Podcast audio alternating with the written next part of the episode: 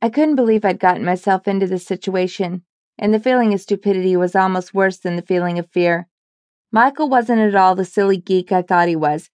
He was a geek, that was certain, but there was nothing silly about being naked in his basement with my ankles and wrists tied, struggling to breathe with a gag in my mouth, and watching him pouring colored sand on the floor like we were in the middle of a bad horror movie.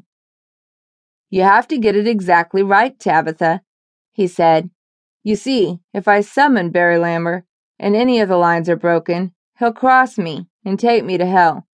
Then I'll spend eternity in torment and he'll be free for summoning for a thousand years. It all seemed so simple. Really, it was a pretty straightforward deal. It was a win win situation. I should have known he took his silly role playing games too seriously.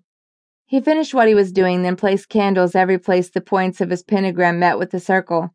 I watched as he lit them, wishing I wasn't gagged so I could at least yell at him.